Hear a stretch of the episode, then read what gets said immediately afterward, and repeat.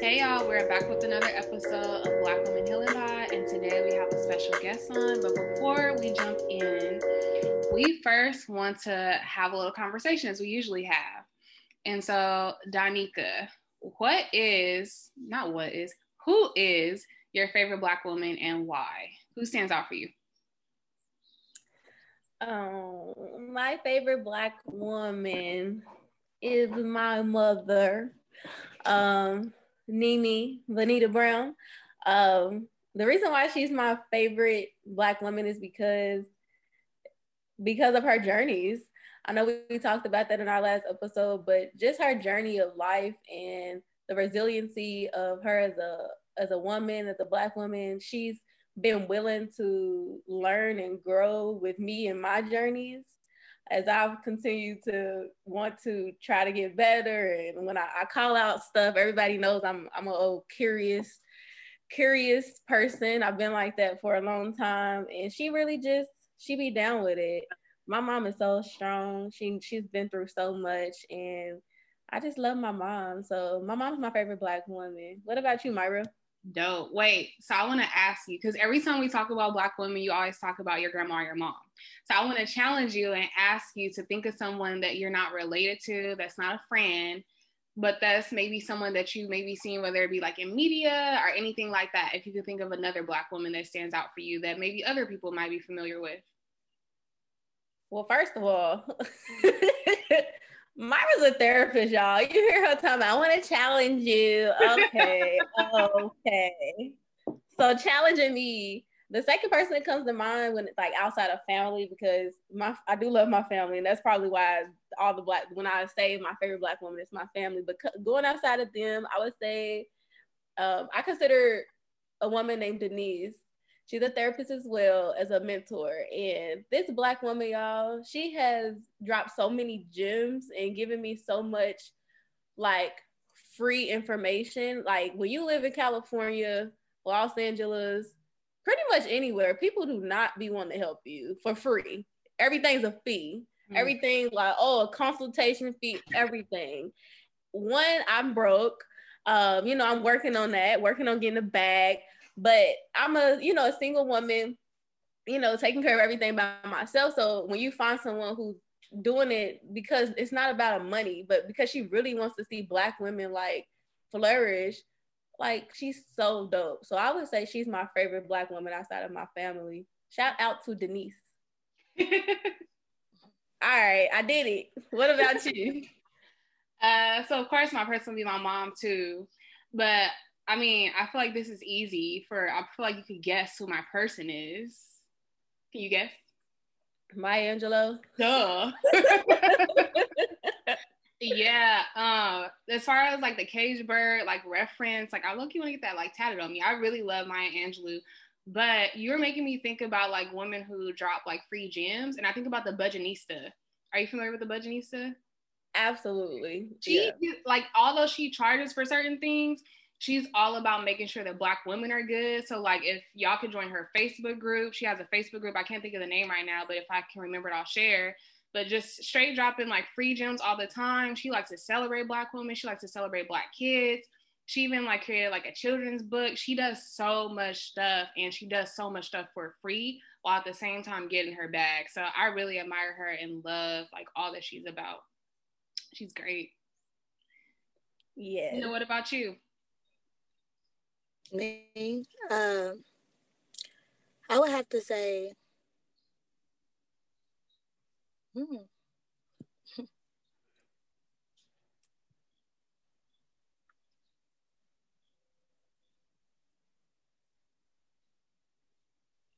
um, I would have to say Danica. Don't do this. It's too early. Tell us why. No, let's do this. Tell us why. Well, um, ever since she came into my life, if you're talking about getting gems, she always puts and guides me to the right path, always telling me the right things mm-hmm. that need to be done. Yeah. And uh, not having real deal, I never had a real mother figure in my life. So and I never really had too many people that I can look up to. So by having a friend that I could, even though she's my age, she's wise beyond years. So yeah. therefore, really would be her. Yes. I'm happy that you um, highlighted Donika because I was something in my soul was like I feel like Donika is gonna be the person. So I was like I feel like Tina might say her and you said her, so that's why I was like yes we're gonna go there. Donika is an amazing person and you know we're always talking about giving people their flowers, so we gonna make sure you get your flowers, sis. Yes. Thank you. I appreciate it. Um, but getting into today's episode, um, so I want to introduce my friend Tina. So today's guest is Tina Irvin. She is a 27 years old um, black woman. She has four children and she's originally from North Carolina. She moved to Kentucky at the age of 18 little months. Um, currently, she's finishing school to become a dental assistant at MedQuest College. Uh, Tina has been in the foster care system for six years. She been in, she's been in six different foster homes and she lived in three different group homes until she got adopted at the age of nine. So if you all haven't noticed, today's episode, we're going to be talking about this foster care system. So Tina, tell us a little bit about yourself. In particular, what has your day-to-day been like since COVID? Well, since COVID started, it really just been um I've really just been practicing grounding myself for real, for real. Um, just getting just being able to take care of my children and hold down my household as usual. Um, and also just, I don't know, 2020 was a year of this pandemic and I really had to uh, ground myself mm-hmm. because I, I had, uh, I was doing some, a lot of shadow work, a lot of working on myself, uh, releasing old traumas and just starting to get to know me mm. for level, for real, for real. Mm-hmm. What it been? mm-hmm. Yeah. I'm curious, you know, we're talking about foster care today. And just to give a little background, I don't know if y'all know for the people that are listening, but that's my job. So I specifically work with uh, kiddos in foster care from age two to like 22 ish. So I'm a therapist with that particular population. So I'm always wanting to learn more. And so I want to hear a little bit about your breakdown of your childhood experiences with the foster care system. Yes. Well, my um, experience with foster care had been very traumatic. Um, like Nika has stated, I have been in six foster homes. Uh, just moving home from home, it, it really, it really just take a toll on you and drain you from a mentally, uh, physically and emotionally state of mind, uh, state. Uh, uh, I've been in situations where um, at Pacific uh, foster care home that I was at, that I had got a gun pulled out on me.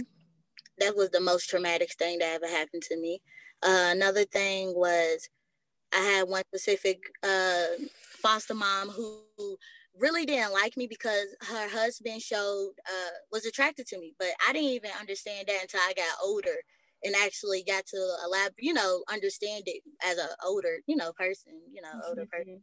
But and um, just other homes just really just physically and mentally you know how you can feel the energy of people who don't like you. Uh, most of I have to say most of the homes that I've been to were just basically after and I didn't even know I never even knew that we actually even, you know, I was so young. I was like four years old, five, six, seven, eight during these times. Um, and I didn't, you know, I don't know a lot because I'm a child. So I didn't really even get into knowing that they got checks from us until I hit like 14, 15 and looked into it.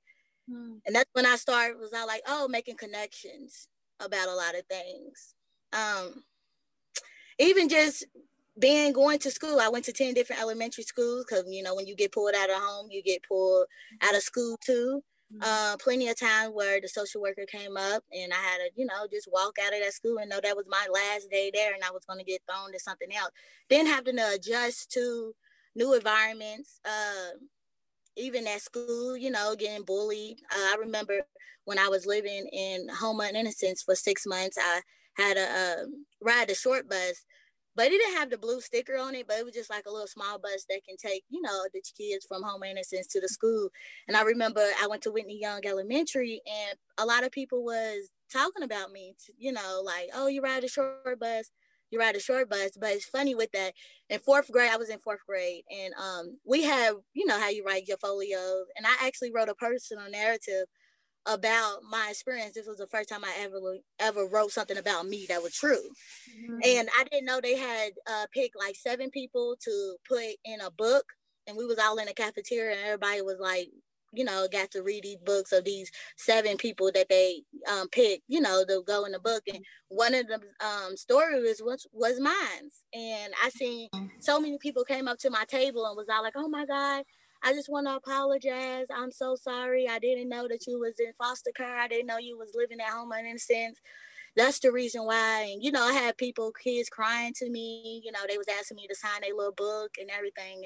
And mm. I don't know, like. Wow that was very uh that was a good moment for me though because you know i got to open up and be real wow stuff from different lights thank you for sharing that it makes me think about um the work that i do with foster kids and one of the things that we do is creating a narrative and hearing you tell this story makes me feel good that I'm actually doing that. Cause sometimes I'm like, do I really want to do this with them? Does this even seem helpful? And so I've kind of strayed away from it. But one of my clients I'm thinking about in particular, her story still sits with me. And she always tells me like that really empowered me to, you know, continue on in life. And hearing you say it is, you know, a reminder that, yeah, this work is powerful. And the fact of, you know the experience that you had just a reminder so i'm just thanking you like from me like it's reminding me that the work i'm doing like i need to continue doing it and most, de- most definitely yeah. i'm curious about so when i think about you know the work again it makes me think about attachment and how you know when we're with our biological parents we built this attachment naturally and when we have these different experiences of going to different homes how you have this disruptive attachment like you might start to build this attachment with this person but you're gone this new one, but you're gone. So it makes me think about, you know, your experiences in attachment and how that's kind of grown because now you have your own kids. Mm-hmm. So I'm just curious about, I don't really have like any particular question, but more so reflection. If you could think about the attachments throughout your life and then now, you know, being in your kid's life and this is a new attachment that you've built, I'm sure. So I'm curious about that. Yes. Um, well, with the attachments, um, I actually have attachment issues uh, based off my experience. I never really grew too attached to people because it wasn't me because I was always an open person and wanted that because I was a child, yeah. but it was other people. They wasn't willing to give it. And um, as I got older, I realized that you have to look be look at it from their point of view or how they grew up. Um, prime example my adopted mother like um she that wasn't a good experience as well but she I had as I got older I realized that I had to look at it from her side. She probably she gave a lot of tough love, but then she didn't balance it with affection. Hmm. So, you know, she never sat down with me and have the talk of self-love and you know what I'm saying, uh just the womanly talk that you have with your mother, you know, mother-daughter bond. We never had that. It was always uh when I did ask questions, she always got hostile about it. So it got to the point where I was just quiet. But how that attached to now me having kids, I kind of told myself, you know, as we grow up, you know, young, I'd be like, no, I never want my kids to feel that way and all of that. But to keep it all the way real, it was hard for me to grow attached to my kids because I never did feel that. And I felt like I actually got thrown into having kids and then not having a mother figure or like I said, even the women that I did grow with that was in foster home or my adopted um home, we never had attachment. So it was hard for me at first. And I remember I used to um I used to call Nika and talk to her about it and be like, you know, how do I make the connection? She was all like, I know it's hard because you're not used to it, but you just have to do exactly what you wanted. Hmm. That's just what it is. You have to exactly do what you wanted. And I know it's kind of go against the grain because it's not what you used to and you don't feel like you're not doing it right. Well, I don't know. I get, and then another thing, I'm also hard on myself too. Mm-hmm. Very hard on myself. Because mm-hmm. I know these things. So me and my kids got attachment. I am attached to all my kids, but it, in the beginning stages when my when my first child was born, um, it took a minute. Yeah. It took, a, and like I love my children to death, always. You know what I'm saying? I go hard for them. I'm breaking general curses. I'm trying to fight this. You know, my my family is known for getting uh their kids put in the system. My mother, my sister. So it's me that's trying to stop the general curse. So I'm extra hard on myself all the time and I'm learning how to have uh be kinder to myself. But those attachments issues really do hit home, hit hard. But I'm finally working through them and I got it. But it was hard though. It was hard. I love how you said I'm finally working through them and I got it. That yes. is so powerful to say that. And the fact that you said you just have to do exactly what you wanted, I think I will carry that like forever if I can use that to tell my clients, I think I'm gonna do the same thing. Yeah, she most definitely can. It's, it's really, really true. For sure. Yeah. I'm as you were talking, I was wondering because I mean, Tina's been my friend since I was probably like, ooh, I don't know, maybe 14, 15. Wow. 15.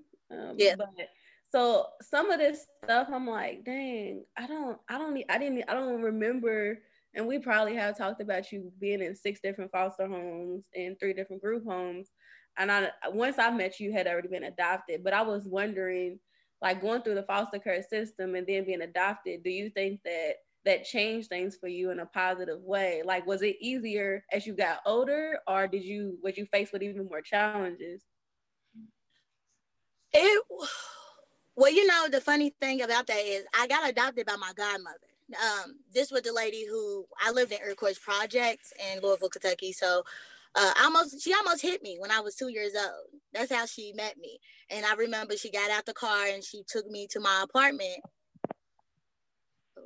She took me to my apartment and she told me, uh, you know, she was talking to my mom, and that's how we end up. She ended up getting cool, and ever since then she was my godmother. So when I finally was getting ready, you know, she when I moved to Home of Innocence after six months, she's the one that took me home, you know, got me out of there. So I was excited more than you will ever know because my that's what I've actually been praying for.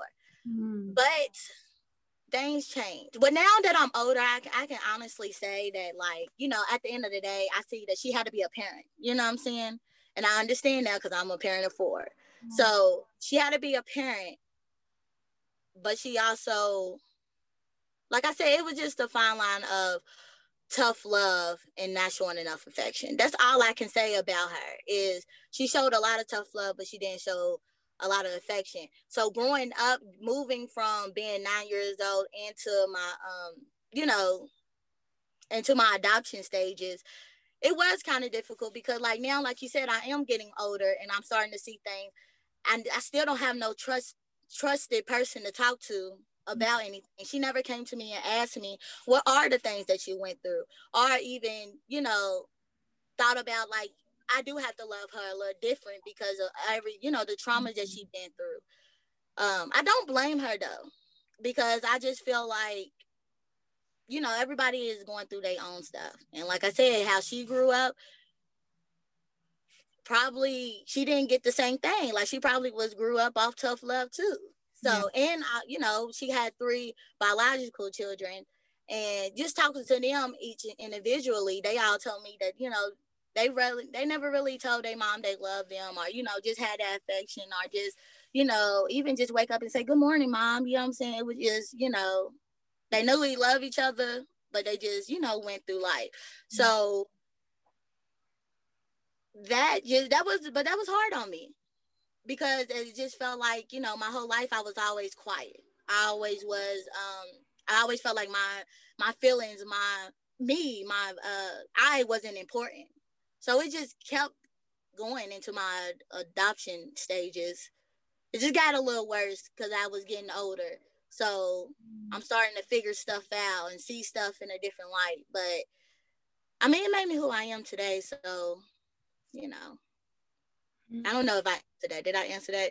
Yes, yeah, you did. Um, you most definitely did. Thank you for expressing your personal experience um, and being open with us today. I think that this stuff is it can be activating. Um, and we for sure want to make sure that you feel comfortable. So share as much as you want to. Uh, and really, you know, just whatever you feel comfortable.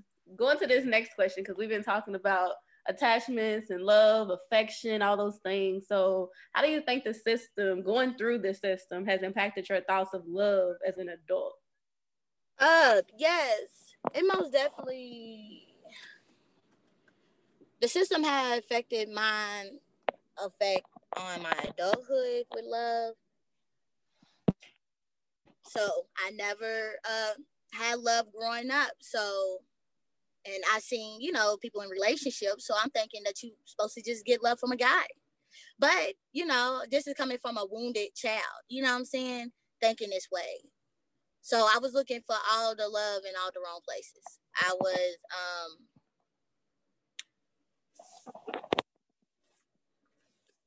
hang on. I was in the wrong places basically. Oh, to two toxic relationships. And I actually dealt with a whole lot, tolerated a lot of what I did because I felt like it was my comfort zone. It was toxic, but my environment always been toxic. So I was comfortable comfortable with that. That was my comfort zone. And I never realized until last year that it wasn't I didn't have to tolerate that no more. Just because I know how to tolerate a lot don't mean that I need to tolerate it. Um, and just because I'm a familiar with a situation don't mean that I have to stay in it, you know. Just not having no type of family love and self-love too. Like that's the main key to it all.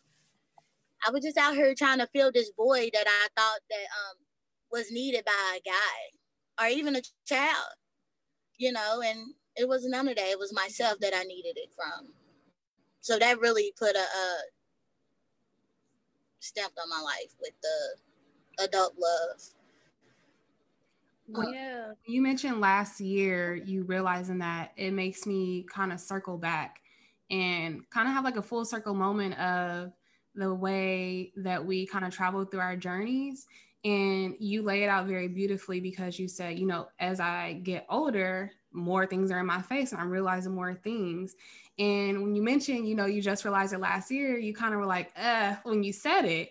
And I say all that to say, you know, on this journey, we're always doing the work. And when you talk about, you know, with COVID happening, you doing some shadow work, I hear a lot of like inner child work too.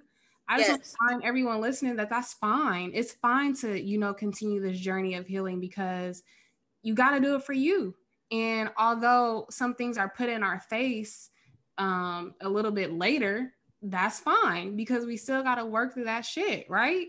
It's shit we got to work through. So I just got to say, when you were like last year, I heard a little bit of shame and I want to say, fuck that. Continue to do the work and continue, you know, you're highlighting the fact that you're doing the work and we got to give you the praise for that. Yes. I appreciate that. I appreciate that. Yeah, I, I do do a little like uh, last year because um last year was the last year of me finally just holding that childhood trauma in because I realized I can't be a victim of it and I have to face it. It's like for so long I've been trying to run away from my problem, run away from me. But that's the thing. It's me. It's who I am. It's my journey. That's my story. And can't no one take that away from me. Like and it made me who I am today. And I don't know, it just took a minute for me to really realize that um I can't keep running for myself. I have to face it and not be ashamed of it and her and hug my inner child and let her know that mm. I and I love you and I'm sorry for running. We were actually going to ask you a question about what you would tell your younger self, and you're kind of going into it. So, can you just add more to it? What else would you tell your younger self? Because I hear you would hug this person, you would nurture this person. What else? I want to hear it all. Yes, um, I was most definitely tell my inner, uh, my younger self to. You are very important. You are beautiful from the inside out, and that's what made you who you are. You always your feelings are valid. Mm. Your thoughts are valid. Everything about you is valid. You know what I'm saying? Your worth is worth way more than you can even imagine. Mm. You are really on this world to help people and you're going to see that when your time comes. But right now, just love yourself and let everything else release all of it. Mm. Because at the end of the day, you're going to get through this and you're going to impact millions of lives. Mm. You say that, and I could tell you believe it and walk in it. And I feel like I hear people say this so much, and I'm just like, you just say this, you just say this, but you said it with so much certainty, and I really felt what you said. Thank you. It is. It really is because I don't know. It's just been like for years. I just been like suppressing my feelings for this, suppressing. I don't know. Like my um. Let's see. When I was younger in high school, I remember I read this book called "Piece of Cake" about oh, cupcake. Yes. Yes. I was gonna suggest that to you. Yes, yes, yeah. I just bought it, rebought it on Kindle because I'm about to get back into it. But that book made me want to. That was my inspiration to make me want to uh, write my story. Mm. Because you can always turn something negative into a positive thing. Yep. And when I was younger, even being in like group homes, I remember um, being in there. They used to always tell me, like the workers used to, because I used to come up with activities for us to do for the children and uh they used to always be like tina you got this on point. Like uh you should most definitely come back. Like when you get older you know go to school for it and come back and really you got basically you got a handle on this. Like you you really got this is your thing. Like you can do this. And i was i was like 16 at a time when i was going through this and just coming up with different uh, projects for us to do that was very self-healing. Mm. and I, I stuff out the bag I didn't even know I could even do. Like it was just it was a very powerful moment. When I left, I actually always said that that's one of the things I wanted to do. Um, you know, even even if it's just as simple as getting to the point where I can go into um because I went to Our Lady of Peace, I went to um Ten Broeck, and I also went to Home of Innocence, going in and talking to them children and telling just speaking to them and telling them like everything's gonna be okay even sitting them down, talking to them about self love. Mm-hmm. It's a lot. It's a lot that goes on. Like it's a lot of people that I know um, growing up, just going into group homes and hearing their stories, and you know, everyone have a story to tell, mm-hmm. and everyone's stories is important that need to be heard and can help other people. And you just be so amazed, and then you see these people, and they. And I'm still cool with these people. I'm still on Facebook, and they um they just shining. You know what I'm saying? They still they doing their thing now, and it's just like, yeah, we came from a negative spot, you can say, but we came and made a positive way out of it, and y'all can do it too. And another thing, I'm sorry, another thing was like. I will never forget when I was in Ten Broeck. I we got a when we go to school. That's the only time we are around boys. But I was going in the hallway drinking some water and from the water fountain, and this guy, the one of the uh, dudes side, the boys side, um, what is it? Uh, counselor worker was talking to a guy outside the hallway. I guess he had got in trouble, and he was saying like, "You, I know you get mad, but you have to understand. You put yourself in no predicament. You know, just give him a prep talk." And then, like, I think he dude was crying. The little boy was crying. He was all like, "You don't know what I've been through." And he, I was surprised what he said. He was all like, "I walked down these halls. I slept in them beds. I went. I came here when I was a child." And it just touched me because it's just like, dang, you really don't hear too many people mm-hmm. that been in group homes coming back and being mm-hmm. workers there so they can relate to the kids and, um, and you know get a deeper understanding and let them kids understand that like I can do it, you can do it. I changed my I came from this too. And that was another powerful moment I had. I don't know. yeah. I'm sorry, I get to talking. No, we like it. So you good yes, I'm sure anybody listening to this right now, regardless if you've been through the foster care system or not really appreciates all these words. Uh, just going back to like your younger self, you giving these like very strong affirmations, and if anybody can use it in any way, I'm pretty sure they're grateful. We're grateful. So thank you so much for breaking down uh, some of your experiences, and if you could go back, some of the things you would say to your younger self. Mm-hmm. Um, so I don't know, Myra, do we have time for one more question? Let's just go ahead and jump into some takeaways. Okay, perfect. So y'all know we love a good takeaway. So pretty much, Tina, takeaway is just something to, uh, you know, end with like, hey, you can work on this, or this is what I would say. So if you had to get a takeaway, uh, the main takeaway for our listeners today, what would you say the main takeaway would be?